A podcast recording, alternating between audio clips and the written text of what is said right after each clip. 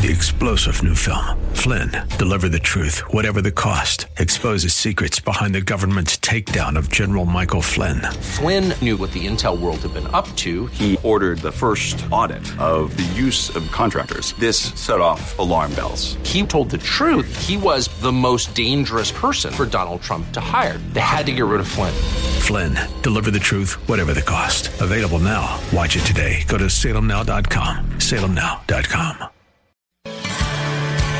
Welcome to the Roger Franklin Williams Show. And this is my turn.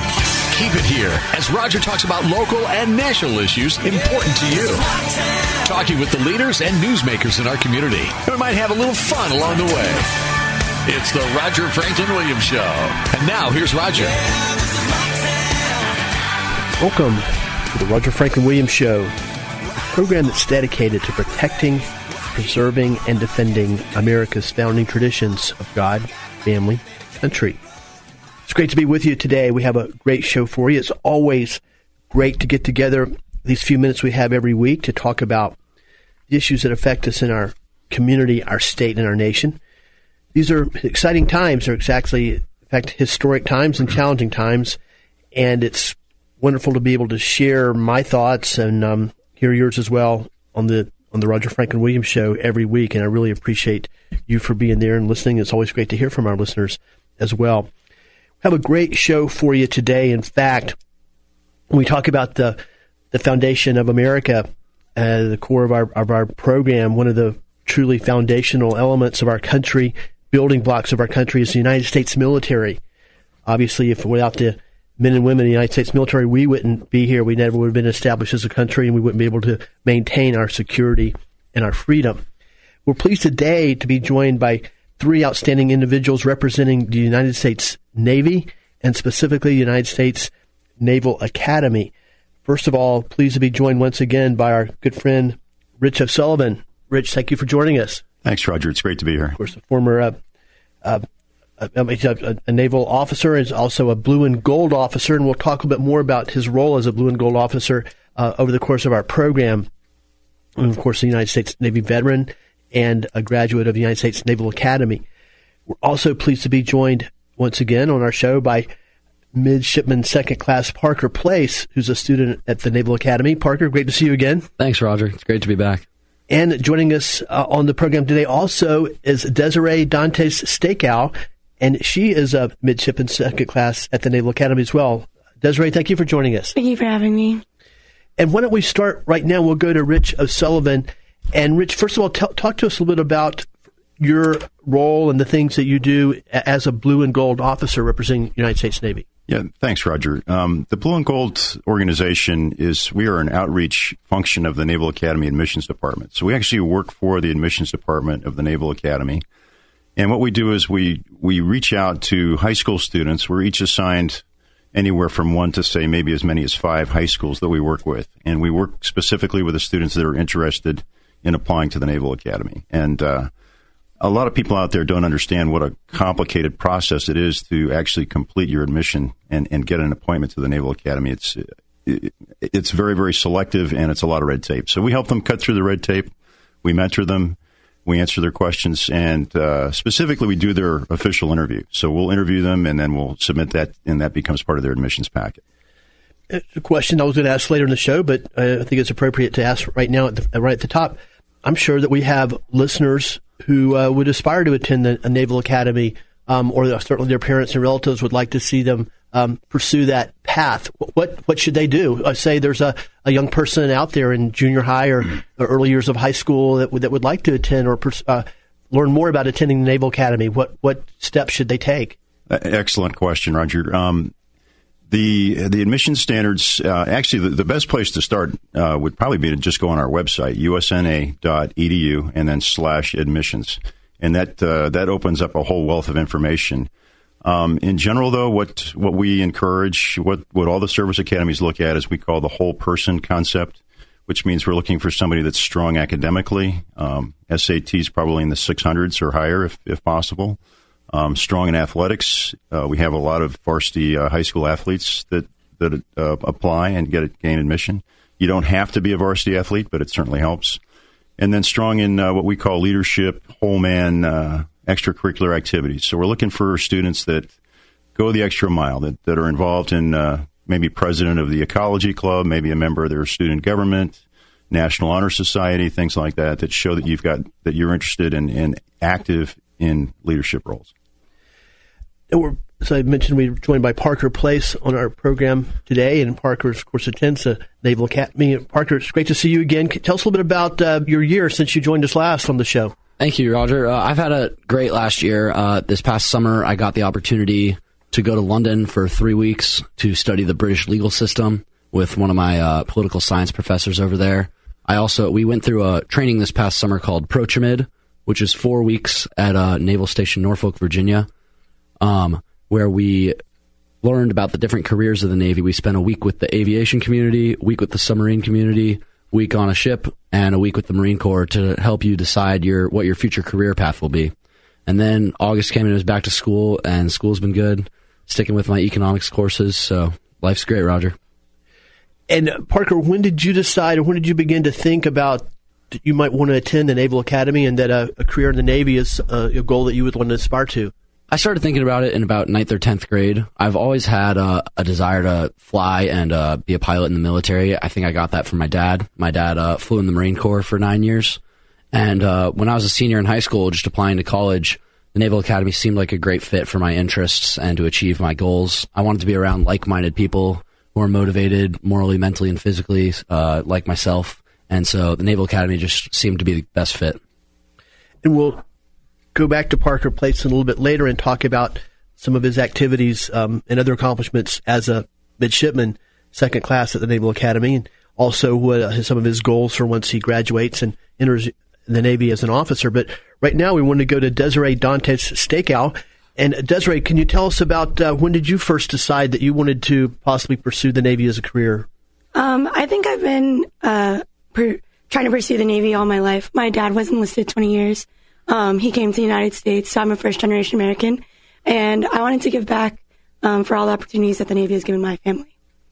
And what what was the process that you went through once you decided, yeah, I think I might like to uh, apply or you know try to go to the Naval Academy? How did you get started and describe um, your process a little bit to us? So I was a rower at Winter Park. Uh, I talked to the coach. So I first started uh, with rowing, and then I started my application process after that.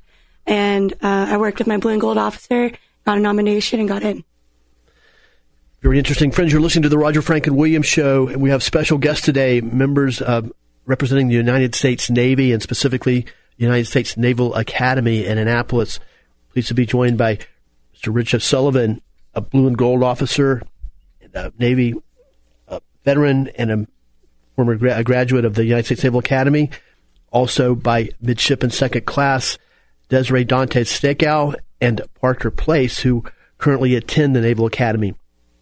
Now let's go back to Parker, and you know, you um, as you've told us before, you were very active um, in cross country in um, in high school at Trinity Prep, and you're actually a two time state champion in cross country. And uh, now, you, you, did you pursue uh, you know, you know at, um, varsity athletics at the Naval Academy, and uh, just tell us about that that experience. Yes, Roger. So uh, I ran cross country and track my first two years at the Naval Academy. Had a fantastic experience. It was awesome competing at the Division One level. Uh, decided not to come back running this year, but I'm still close with a lot of my teammates, and uh, shout out to them. They made it to nationals two weekends ago, and uh, Navy was 26th in the nation.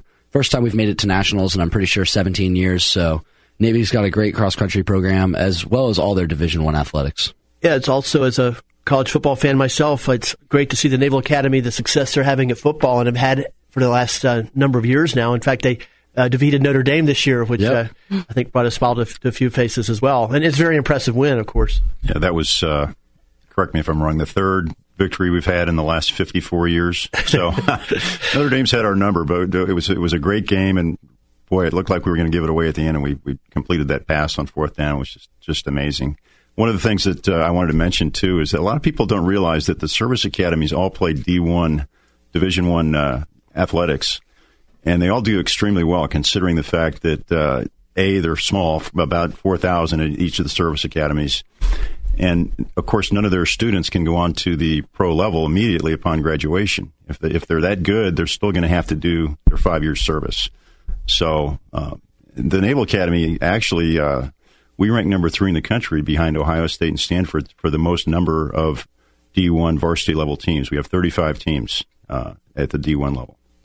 No, that, that's great information, and uh, no, it's a very impressive athletic department, especially expressive football program. I want to clarify what I said about uh, Navy beating Notre Dame, bringing a few smiles to faces. That was n- nothing against Notre Dame at all. I respect Notre Dame and like Notre Dame, but I'm, what I meant was that's a very just a very impressive victory by, by Navy, as, as what um, Rich alluded to. It's not exactly a level playing field. I mean, Navy goes into that game as a decided underdog every single year, um, and it's it's uh, it's it's just kind of gratifying to see Navy you know come out with a win. And I was at that game in Jacksonville. I traveled down to the game, and it was a fantastic game. Super atmosphere, tons of fun in the Jaguar Stadium. So great time.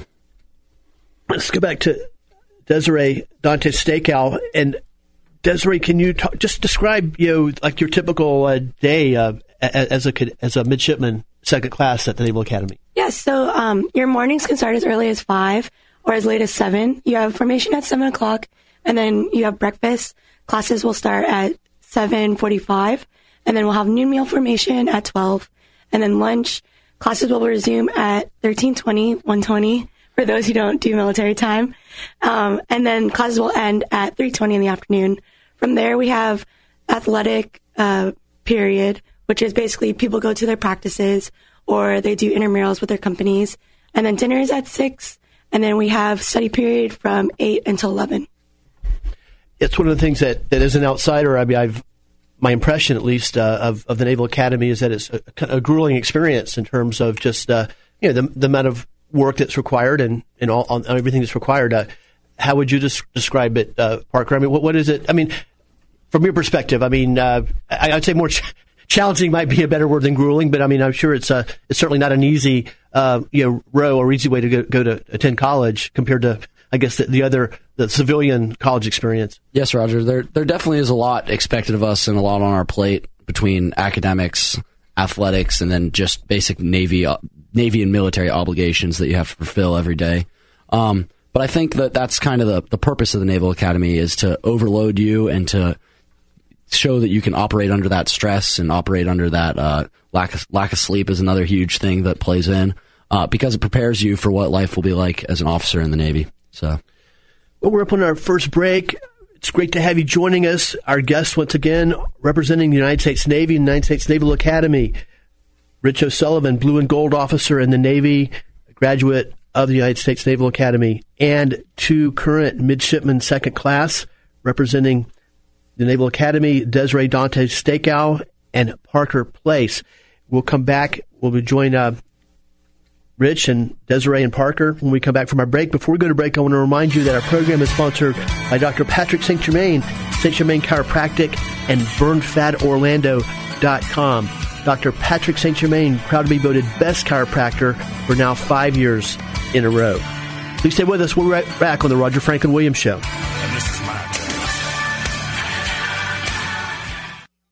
Porky's Real Pit Barbecue has a huge announcement. The Hump Day Special is back, but they ran out of room on the menu, so now you've got to ask for it. The Hump Day Special. That's Porky's famous jumbo pulled pork sandwich. Your choice of two of Porky's celebrated sides and a drink for just $6.75. But remember, it's not on the menu, so you've got to ask for it. I want the Hump Day Special.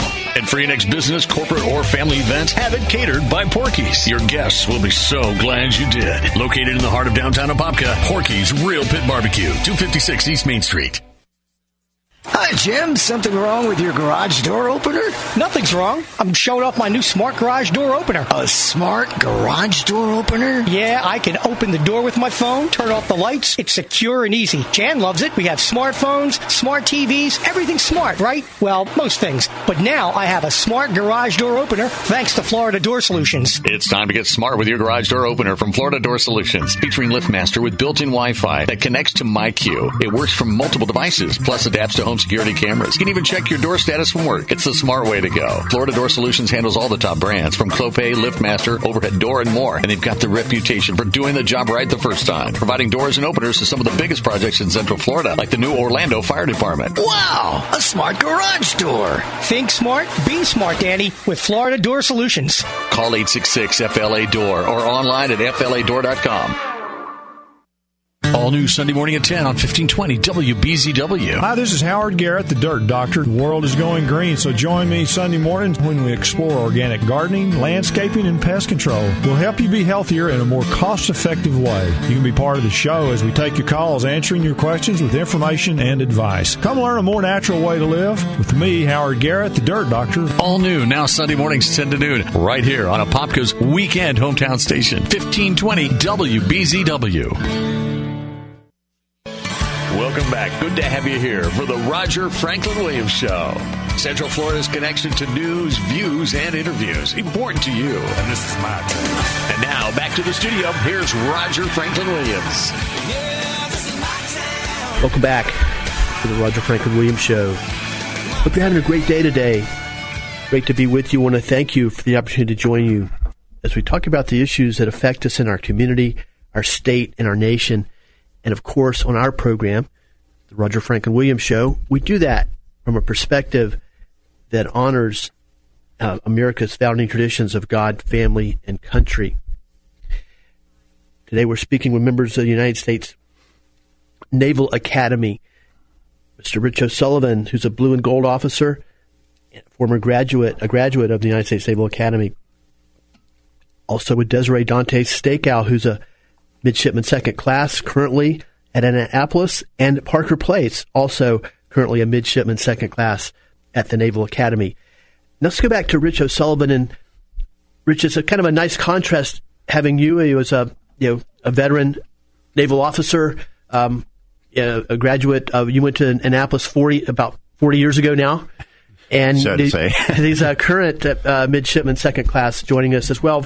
First of all, I'd like to go back and what led you in much different era, a much different time in America to want to uh, pursue a career in the Navy and, and specifically attend the Naval Academy? Uh, well, that's that's kind of an interesting story, Roger, and I, I told it last year, so forgive me.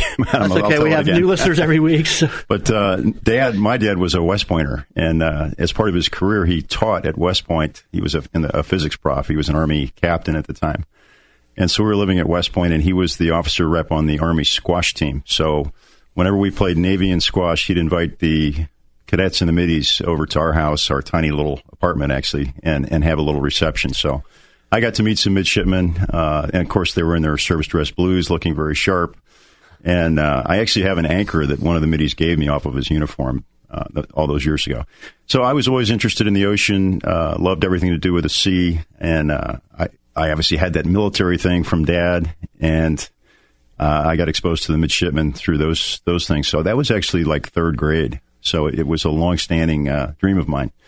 Um, we talked about some of the opportunities that you have after you graduate. I was I, I, came into the Naval Academy thinking I wanted to be a nuclear submariner. Um, so I, I, felt like they were the uh, the elite branch of the service. Um, and as Parker mentioned earlier, I, we had the same training that he had, where we we spent a week doing the different uh, warfare specialties that you can do after you graduate. So I, I went on board a submarine for a week and found out I'm claustrophobic.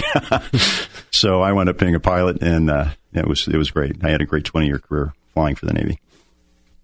Now, can you talk about? And I know you, you obviously you stayed close to the academy, serving as a blue and gold officer, helping to mentor you know young people such as Desiree and Parker.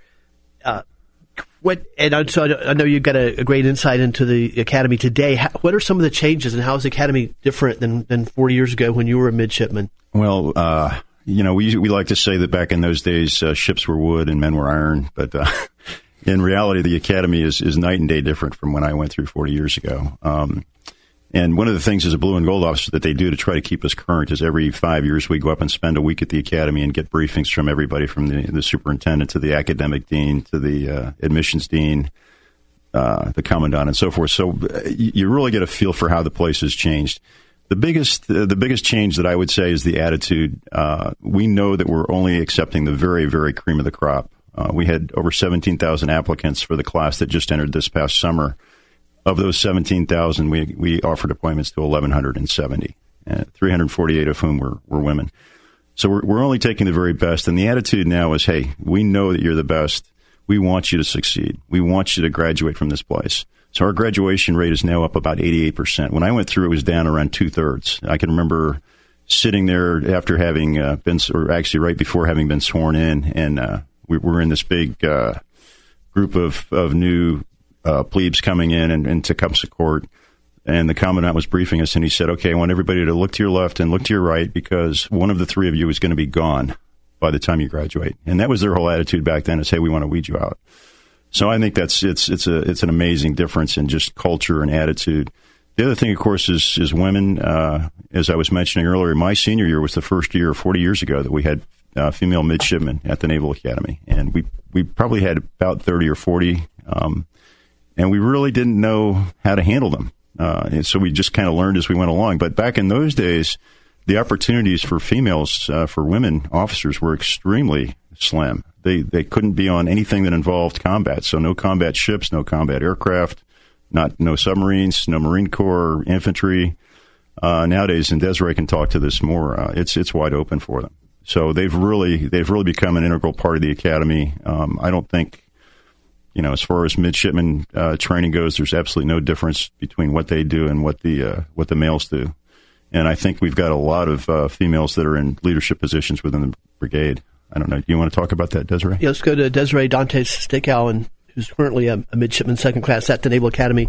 Yeah, Dante, can you describe your experience and what some of your, your, your goals and um, you know your aspirations are once you graduate and, and become a full fledged naval officer? Uh, yes. So, like Mr. O'Sullivan was talking about, um, communities for the women right now are open basically in all the communities. Um, I know for my class, the SEAL screener was open to women, and I know a female midshipman who got EOD this year. So, even the special warfare community is open, and I know all the other communities are open now. Um, my aspirations is to be a Navy or Marine Corps pilot currently. Outstanding. Now, let's go back to, to Parker and um, can you talk about what, what your aspirations are once you become a, a naval officer? Sure thing. Graduate. Roger. So I, as I uh, mentioned earlier, my, my dad was a pilot in the Marine Corps. So the past couple years, I, I've always known I wanted to fly, but I definitely wrestled with the question of Navy or Marine Corps. But that the the training that I did this summer, where we got uh, exposure to the different warfare communities, kind of showed me that I would rather be a Navy pilot than Marine Corps pilot. So I'm I'm hoping to be a pilot in the Navy and fly jets upon graduation and that uh, that's a great point you made, and it, it, it, raises a question I'm sure a lot of people have, especially civilians. You know, the the Navy has pilots, the Marines have pilots, and the Air Force has pilots. Can you describe a little bit of the different uh, roles between the, the three branches? Well, I'll, I'll let Parker and Desiree uh, j- jump in on this one too. But uh, interesting point, and I didn't realize this. I, I just picked it up in some training that I went to. But the Naval Academy actually produces more pilots than the Air Force Academy, which is an amazing stat when you think about it. But if you look at the, the number of actual cockpit seats in the Navy and the Marine Corps, we have more. Now, a lot of the Air Force uh, grads, unfortunately, or, well, maybe fortunately, I don't know, are going to, to fly drones right out of school. So they'll they'll be getting a, a cockpit seat hopefully later in their career. But I think that's that's an interesting stat. So yeah, we have uh, that. That's one of the things that I think is unique to the Naval Academy is that we really offer everything that all the other services do. So if you if you're inclined towards an army lifestyle, i.e., infantry or tanks or something like that, you go in the Marine Corps. You're doing exactly what the Army does, only they're a little bit smaller and maybe a little bit more, if you ask them, elite than the Army.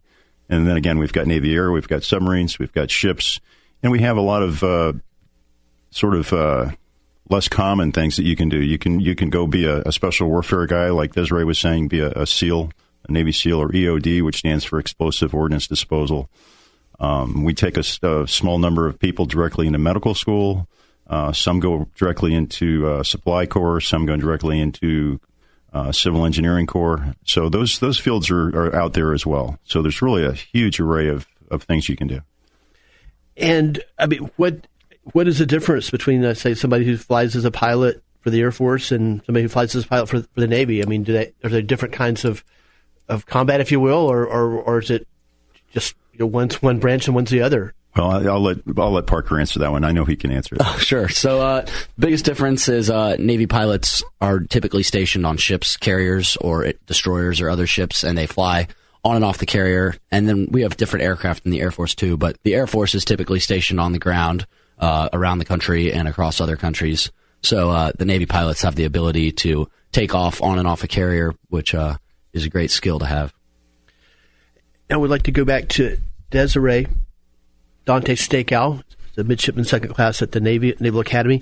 Now, uh, Desiree, did you consider other colleges, um, or, did, or were you just totally focused on, on the career with, with the Navy and the Naval Academy? Um, throughout high school, I did consider other colleges. I didn't consider any other uh, military academies. So Navy was my number one choice for military academies, but I did um, consider other colleges as well. Let's go back to Parker and, and Desiree. Uh, also, now you know, as when you were in high school and you were pursuing your your your options for education to go to college, did were you ever did you ever think about you know if, if I go to the Naval Academy, uh, military academy, it, it might be tougher than something I, I want to do, or, or was that something it was even a consideration? We'll go to Parker first, and definitely, and definitely, Roger. Uh, I considered it, especially senior year when I got into a few other civilian colleges and I only considered the Naval Academy out of the service academies also just because I knew that I wanted to be a pilot in the Navy or Marine Corps if I went into the military. Um, but my decision, as I kind of touched on before, came down to I, I wanted to be challenged and uh, I wanted to push myself. Uh, I go back to the mission statement of the Naval Academy. I wanted to push myself morally, mentally, and physically. And I felt that the Naval Academy was the best place that I could push myself in all three aspects of uh, of life. So Naval Academy was a great option for me. We'll go to Desiree. Uh, I think I have the same idea um, throughout high school. And when it came down to the decision, I never wanted to just coast through life. I wanted to challenge myself and be around people who challenge themselves just as much as I do. It's one thing that uh, obviously that that's obvious is that the young people that aspire to go to a military academy or the naval academy uh, obviously are very very mature. And I would say uh, and I, I, guess this is somewhat of a question for Rich, but I, mean, it's pretty obvious uh, that they're more mature than the, the typical, you know, young person or, or teenager or high school. Uh, yeah, Roger. It's one of the one of the real gratifying aspects of being a blue and gold officer is getting to interview these these young people and mentor them a little bit and find out what they're all about. And uh, it's it's truly impressive. I mean, I, I don't know if I could have gotten in uh, today. You, you ask these kids, okay, you know, give me a run run me through your daily routine as a high school senior, you know, and you're expecting them to say, "Well, I sleep in until nine. I show up for class if I feel like it."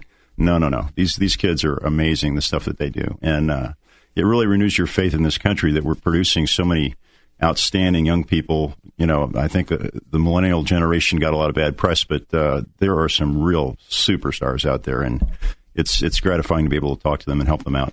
No, I'm sure. I'm sure that's one thing that's great about the role that you play as a blue and gold officer is you get to see these young people, outstanding young people on a regular basis, and it's got to be very, uh, very positive. Yeah, the, for you. Uh, the only thing that uh, that's sad in a way about my job is that I know when I'm interviewing these kids that some of them are just superstars, but they're just not quite going to get there in terms of the academy. It's it's just a very tough uh, institution to get into. But uh, I always encourage them and say, hey, if, you, if your goal is to serve your country and you want to be an officer in the Navy, there are a lot of different ways you can go to get there. There's ROTC programs that are fantastic. There's officer candidate school, a, a lot of different ways.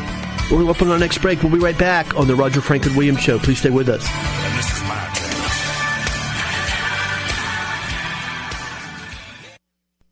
turn. Your home and away voice of the Apopka Blue Darters. Your hometown station, 1520 WBZ. And now here's Roger. And this is my turn.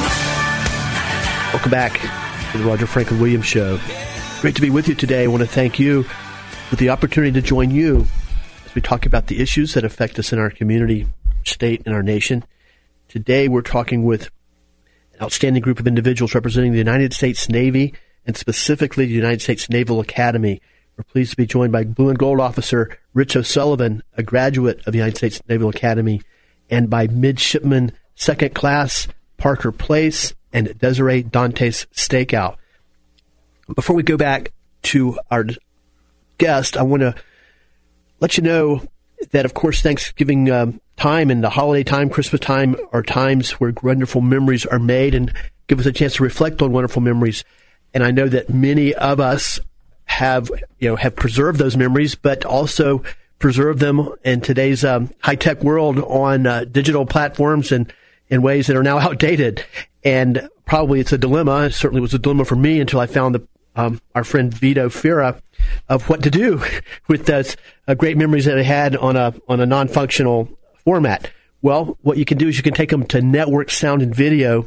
Vito Fira, they've been in business over 30 years, and they can take anything that you have, whether it's 8 millimeter film, 6 millimeter film, uh, VHS, the old VHS tape, um, in uh, 8 track cassette tapes, whatever you might have that you feel is, is not up to, up to date and is basically non functional, and they can convert it to modern digital technology, and that can be once again part of your life. They can also restore uh, tapes that are damaged, and you might even think might not even be uh, restorable. Well, I bet you they can they can restore it. That's Vito Fira Network Sound and Video.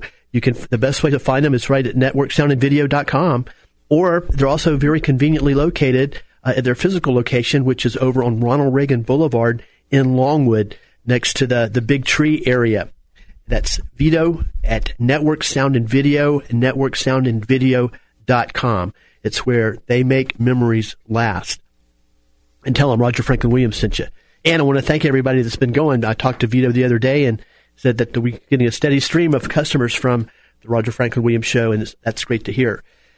Um, let's go back to Rich O'Sullivan, Desiree Dantes Stakeout, and Parker Place representing the United States Naval Academy. And um, when it would, go back to Rich O'Sullivan. And what else are some things that you'd like for our listeners to know about the Academy? Well, Roger, um, I guess a lot of people don't have the right uh, idea about what a service academy is. Uh, they think that uh, the, the, students there are just learning how to march and salute and maybe shoot a rifle or something like that. Um, the Naval Academy, and actually all the service academies are, are about uh, equal, ranks extremely highly on a national uh, on a national level. We were ranked the number one public school in America last year. Um, we offer 35 majors. So you're going everybody graduates with a Bachelor of Science, and that's because there's a heavy uh, emphasis on science and engineering, which is considered essential for your career as a naval officer. But you can also major in, in things like economics, history, political science. Um, you can major in a language. You can minor in languages.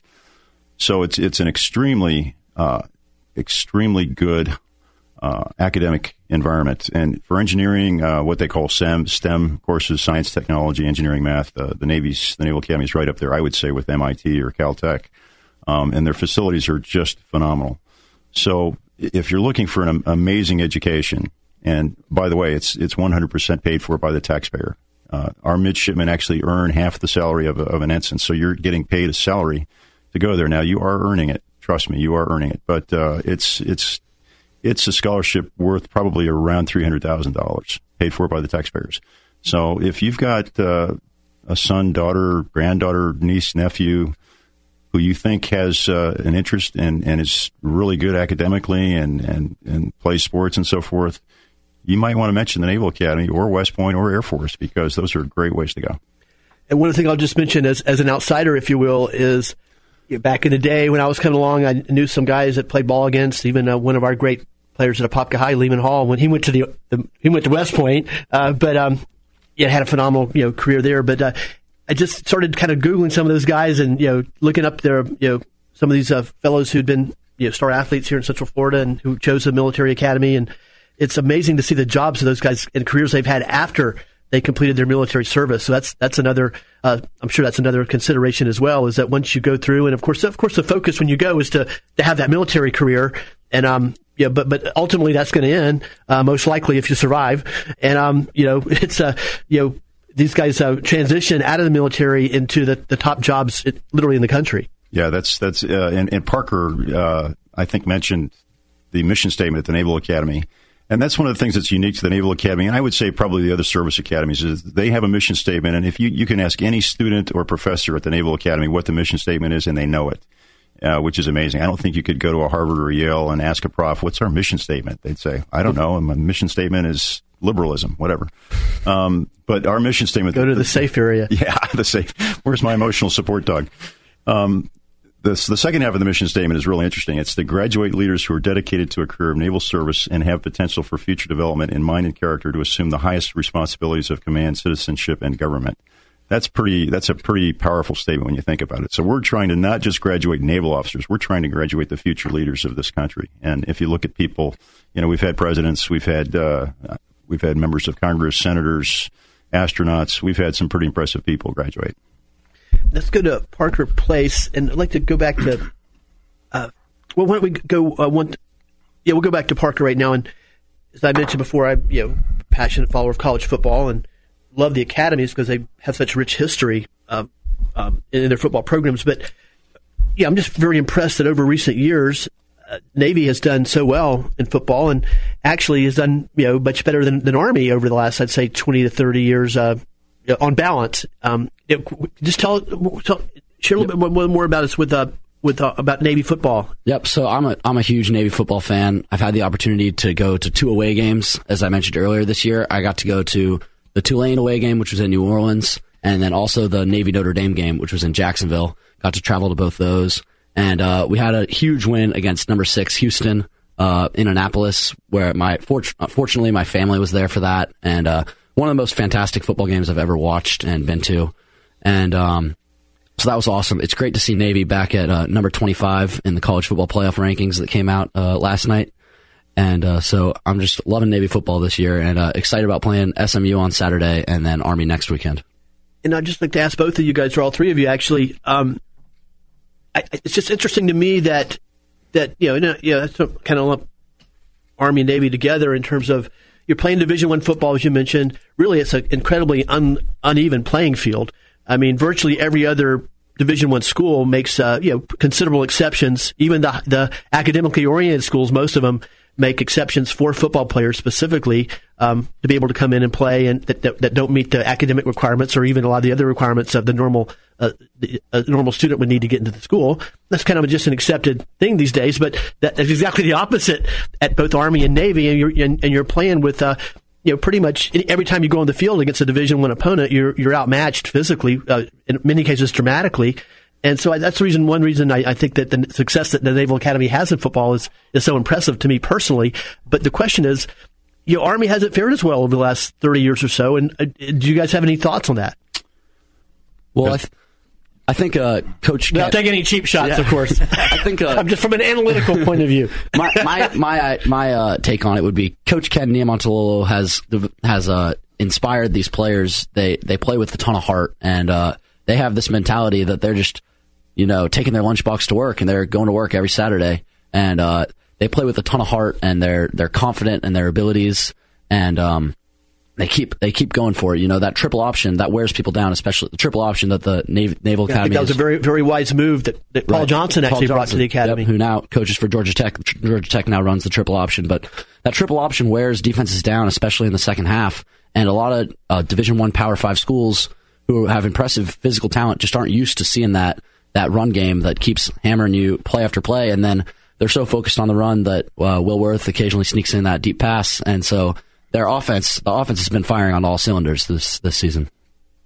And Rich, I, I think uh, Army's got a much better team this season. I don't know their record, but I know they've got at least five wins. And uh, I'm, personally, I'm glad to see that. You got, you guys might not be, but well, as, you know, as I, as I, as I mentioned earlier, dad is my dad is a West Pointer, and uh, you know, it, it, it, was it was a big rivalry for a few years, but now we're coming up on 14 in a row if we win this one. So it's kind of a, a, sore subject with him. So I don't even bring it up. But I I hope it's a, it's always a good game because both teams get so keyed up emotionally for it, and anything can happen in that game. You know, because the, the players are just so jacked up. And Desiree can probably talk a little bit about how the whole atmosphere at the academy, you know, changes as it gets close to Army Navy.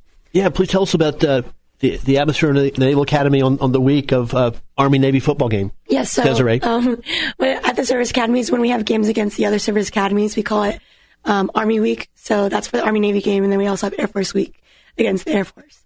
Um, so everyone runs around, has fun. Uh, they pull pranks on each other um, to build camaraderie and spirit for the brigade. It's really fun. And um, yeah, I'm looking forward to the game this year, especially especially since Army's got got having a better season this year. Yep. Yeah, I think uh, it's it, like I said, it's it, it's you never know what the outcome of this game is going to be, and I've watched some heartbreakers. Uh, I watched a game in Philadelphia where we, we totally blew it, and Army scored it with like less than a minute to go and, and won the game. So it's it's gone both ways.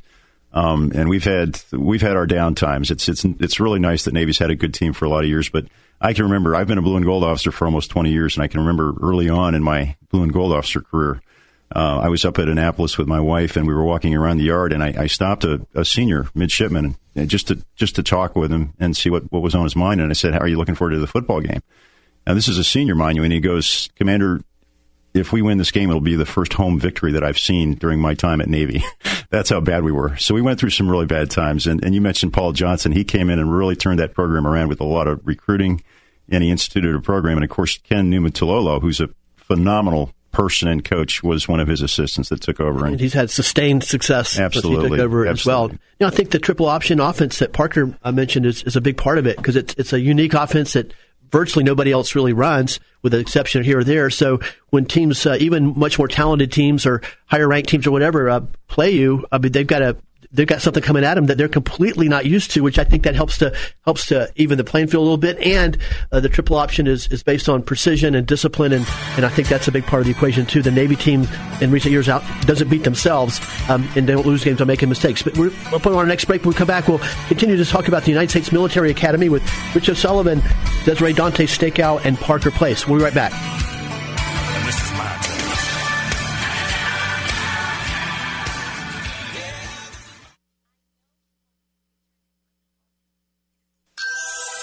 All this week. Enjoy the Festival of Trees going on at Apopka City Hall. Stopping during regular business hours. Look at the wonderful trees decorated by area businesses and organizations. You can even bid on them too. All the money raised goes to the Apopka Historical Society and the Museum of the Apopkans. Join the city of Apopka for the Festival of Trees finale, Sunday night, December 4th, with music and merriment, and we'll find out who won the silent auction. It could be you. Stop by City Hall all this week for this year's Apopka Festival of Trees with the Apopka Historical Society, Museum of the Apopkans, the City of Apopka, and your hometown station, 1520 WBZW. Porky's Real Pit Barbecue has a huge announcement. The Hump Day Special is back, but they ran out of room on the menu, so now you've got to ask for it. The Hump Day Special.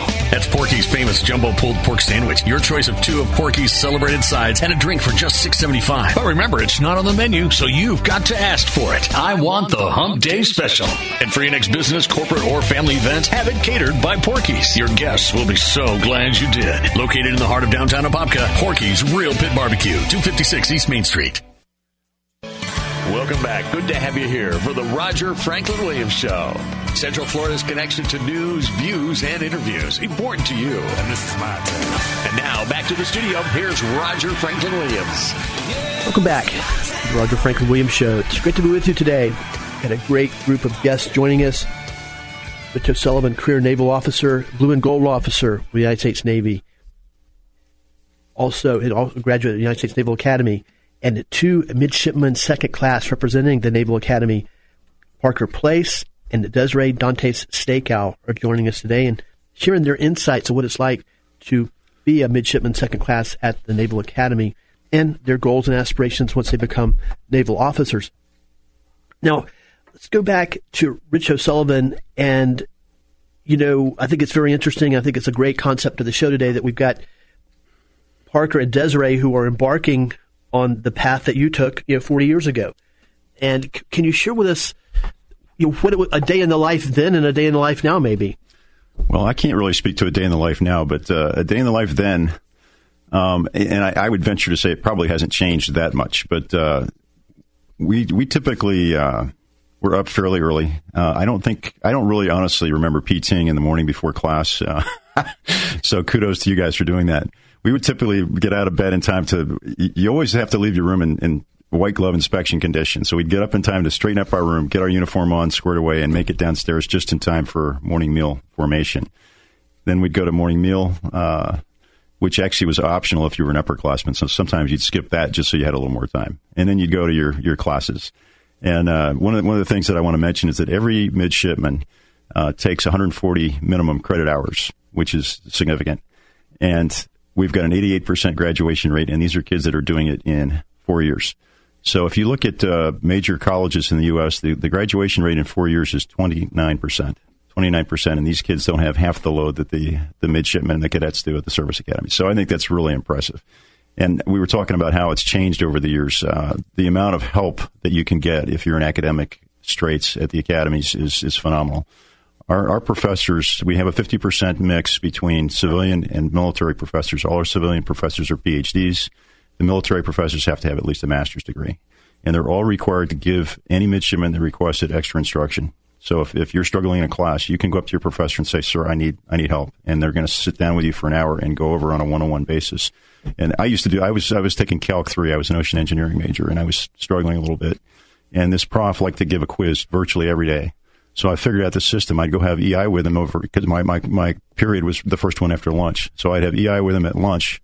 He'd cover almost verbatim what was going to be on the quiz, and then I'd ace the quiz. So it was perfect. But it's it's a great system and learn to be resourceful. Yeah, and and uh, when I was there, a lot of a lot of kids washed out for academics, and we didn't have a formal system of mentoring, which maybe Desiree can talk to. Now there's a, a formal system in place where you can you have peer mentors that are experts or you know good students in those subjects that can help you. With us, it was informal. Within our company, we maybe had a couple of guys that were engineers that were a year or two ahead, and sometimes we'd go for to them if we had questions. But what's it like now, Desiree? Well, now we have um, different academic programs in place for extra instruction. So you have extra instruction with your professor that you can go to um, according to their appointment times. And then there's also the Academic Excellence Center, um, and that has professors who don't teach classes but have masters and PhDs in different topics that we're covering in class. So they're there every night um, from around 8 to 10 helping you with homework.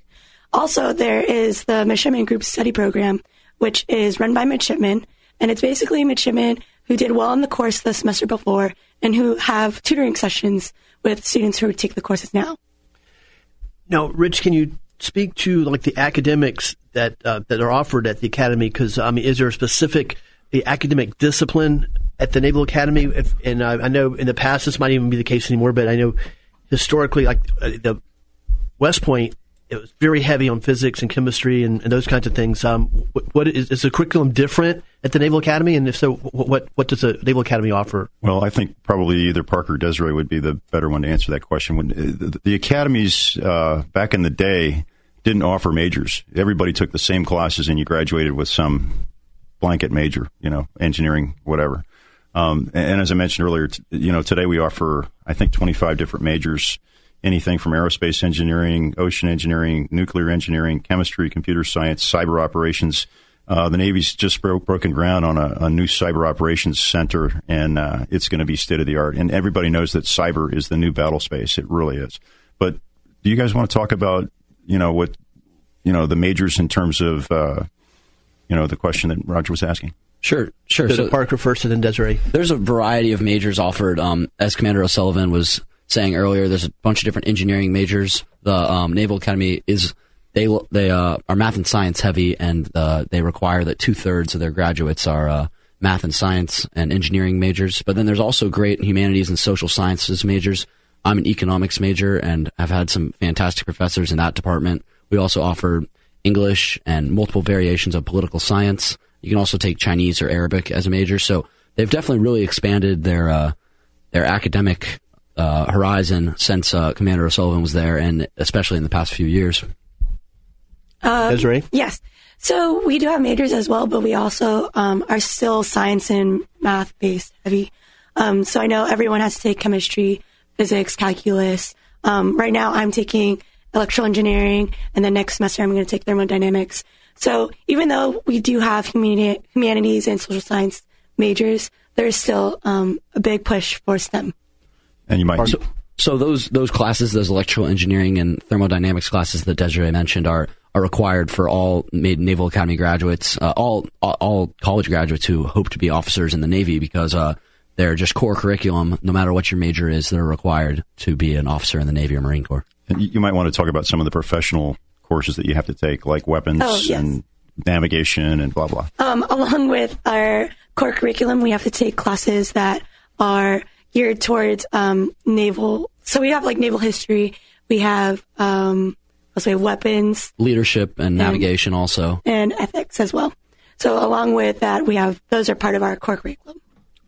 Talk talk a little bit about the ethics department because that's that's a huge thing. That's mm-hmm. it wasn't around when I was there, Roger. Uh, of course, we had an honor code, and we still have an honor code, a very strong one. but uh, there's a huge emphasis now on, on ethics. Yes, so we take ethics and leadership classes um, every semester, and it's basically teaching us how to deal with situations that we have in the fleet. So they like to say that the Naval Academy is like a leadership lab, and this is where you kind of test out different t- different styles of leadership. So they teach us different styles, and um, when you're a senior as a billet, when you have a billet, um, you can try and figure out what works for you and what people will respond to. So they like to teach us um, different things about leadership, so we know how to deal with it in the future talking about the United States, United States Military Academy, excuse me, uh, Naval Academy on the Roger Franklin Williams Show today. We're pleased to be joined by Commander Rich O'Sullivan, a career naval officer, graduate of the Naval Academy, and by Midshipman Second Class Desiree Dante Stakeow and Parker Place. Before we go back to our guest, I want to once again remind you that if you're looking for a place that'll care for your car, truck, SUV, or other vehicle with old school honesty, integrity, and dependability, I urge you to get over to see Demetrius and Odysseus Virgos at Sheeler Auto Repair. No job is too big or too small for the guys at Sheeler Auto Repair. You can trust the guys at Sheeler Auto Repair. In fact, that's where I take my car. And they're located 1908 South Orange Blossom Trail, Apopka. And be sure to tell them Roger Franklin Williams sent you. Now back to our panel, Commander Rich O'Sullivan, Blue and Gold Officer with the United States Navy, and Midshipman Second Class Desiree Dante Stakeout and Parker Place at at the United States Naval Academy.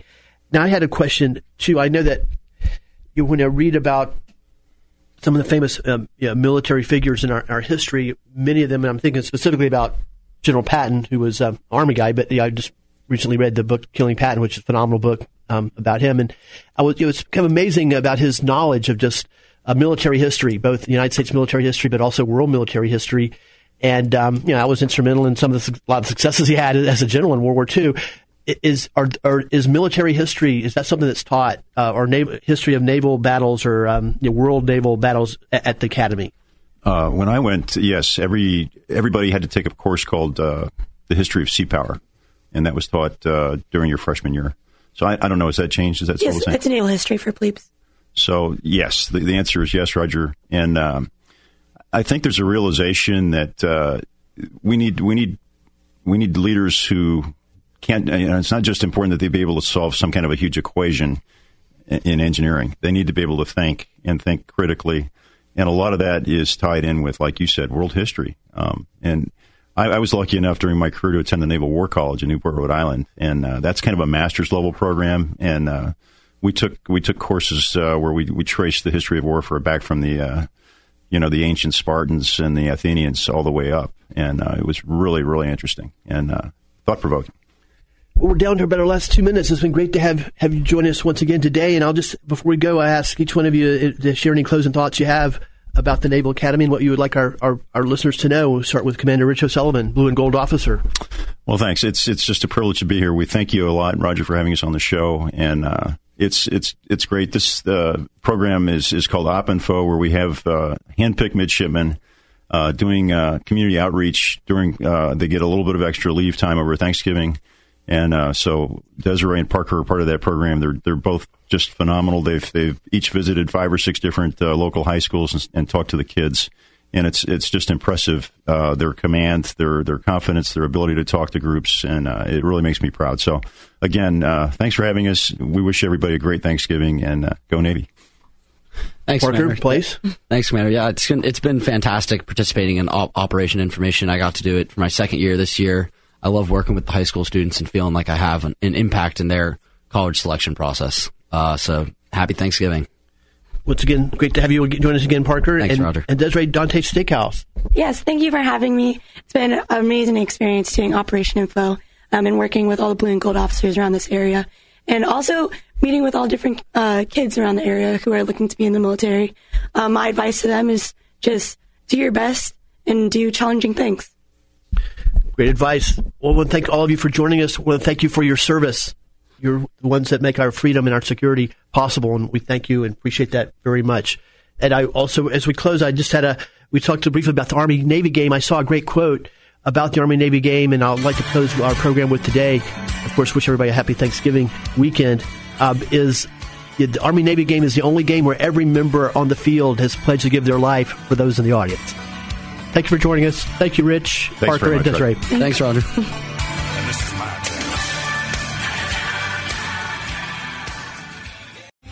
Three star general Michael J. Flynn, head of the Pentagon Intelligence Agency, knew all the government's dirty secrets. He was one of the most respected generals in the military. Flynn knew what the intel world had been up to. He understood its funding. He ordered the first audit of the use of contractors. This set off alarm bells.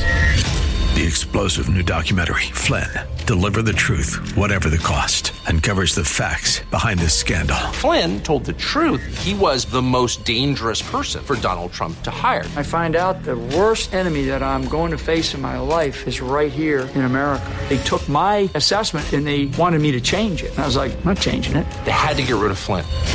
With in depth interviews, archival footage, and never before seen personal records of the man behind the headlines. I just felt like I was drowning. Flynn, Deliver the Truth, Whatever the Cost. Available now. Watch it today. Go to salemnow.com. Salemnow.com.